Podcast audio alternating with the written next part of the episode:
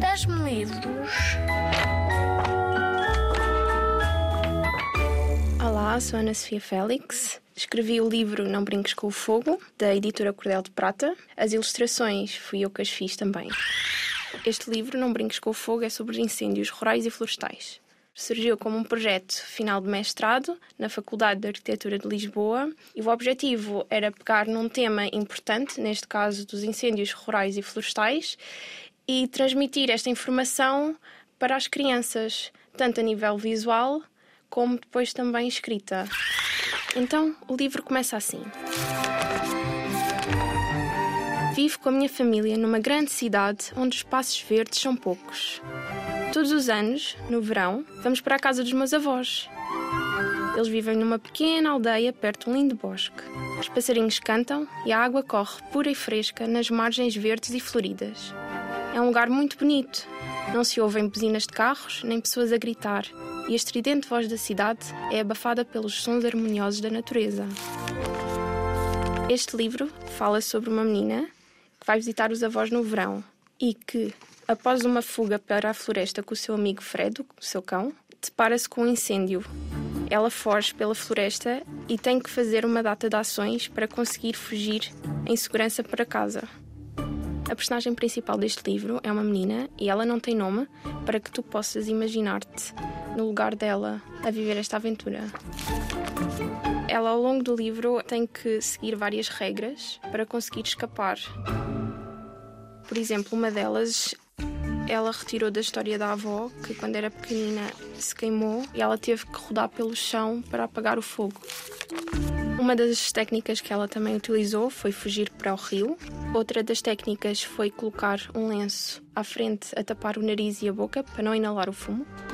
Se viveres no campo ou ao pé de um bosque, é importante limpar o mato à volta da tua casa.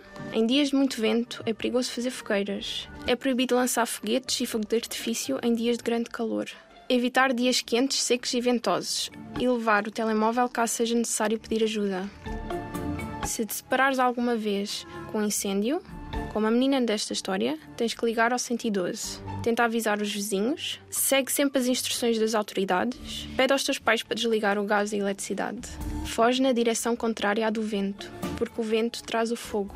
Se for necessário sair da tua casa, não percas tempo a recolher objetos desnecessários.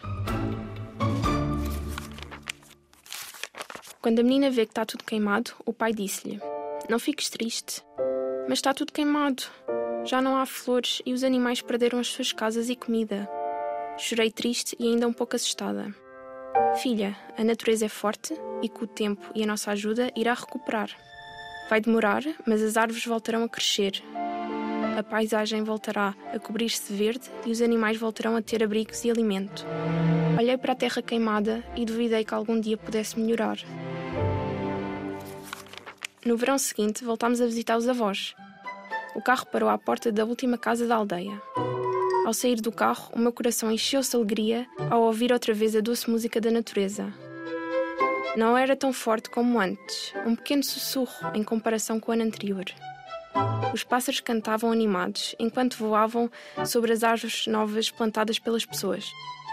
A floresta continuava queimada, despida da deslumbrante vida de outros tempos mas, em alguns locais, já se conseguia ver algum verde a brotar da terra escura. As árvores plantadas traziam alegria e talvez encorajassem os animais a voltar. Olha, Fred, está a ficar verdinho outra vez. Ainda vai demorar muitos anos até voltar ao que era. Mas, se respeitarmos a natureza e as regras, vai ficar tudo bem. Sou Ana Sofia Félix. Escrevi o livro Não Brinques com o Fogo. Espero que tenhas gostado desta história, escrita e ilustrada por mim e editada pela Cordel de Prata. Obrigada.